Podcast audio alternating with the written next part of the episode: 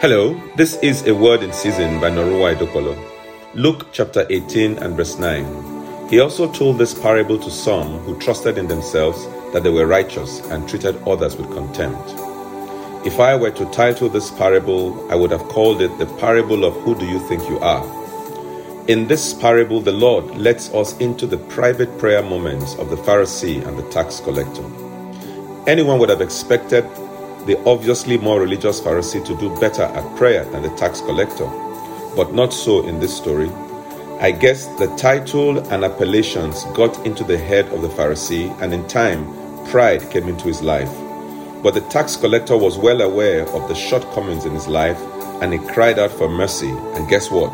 Mercy found him out. So, dear friend, how do you see you? What do you see when you look at you?